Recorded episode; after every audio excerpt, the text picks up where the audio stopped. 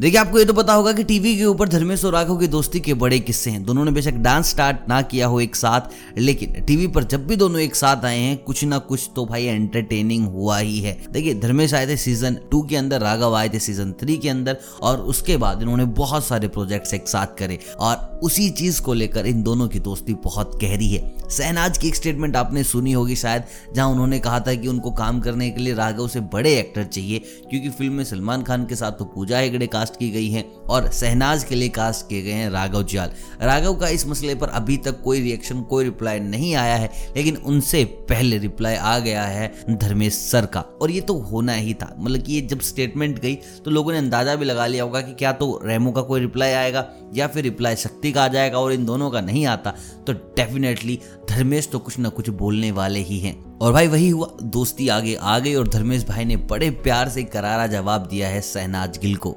देखिए, धर्मेश ने बताया कि राघव जुयाल की एंट्री उनसे एक साल बाद हुई थी 2009 में और 2009 से लेकर 2022 तक राघव से ज़्यादा एंटरटेनमेंट टीवी के ऊपर कभी भी किसी ने नहीं दिया है।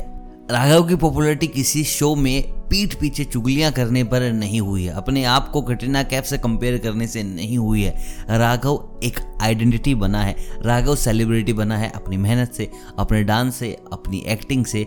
और जो इंसान बॉलीवुड में डेब्यू करने जा रहा है, उसे उसके बारे में कुछ नहीं बोलना चाहिए, जिसने ऑलरेडी तीन से चार हिट दे दी हैं। और जिनको भी उनकी एक्टिंग पर डाउट है, आप एक बार अभय का सीज़न ज़रूर देख लें। और देखिए सीरियसली मैं बता दूँ, आप लोगों को लगता होगा कि यार, जो राघव है, बड़ा ना मस्ती खोर आदमी है कॉमेडी करता रहता है और डांस फ़िल्में करता है। तो आप एक बार कुणाल खेमू का अभय ज़रूर देखें उसमें ना एक सीज़न में साइको किलर बने हैं Raghav Juyal. And this is my guarantee भाई, अगर तुम्हें राघव से डर नहीं लगने लग जाए तो तुम मेरे को आकर बता देना। बाकी सहना से इस चीज़ों की उम्मीद तो कम ही थी, लेकिन कर दिया। और दूसरी चीज़ ये भी ना, वो थोड़ी ना बेबाक टाइप की लड़की भी बोल देती है, जो मन करे वही। लेकिन ना किसी एक्टर के बारे में ऐसा बोलना कि, यार, मुझे बड़ा एक्टर चाहिए था।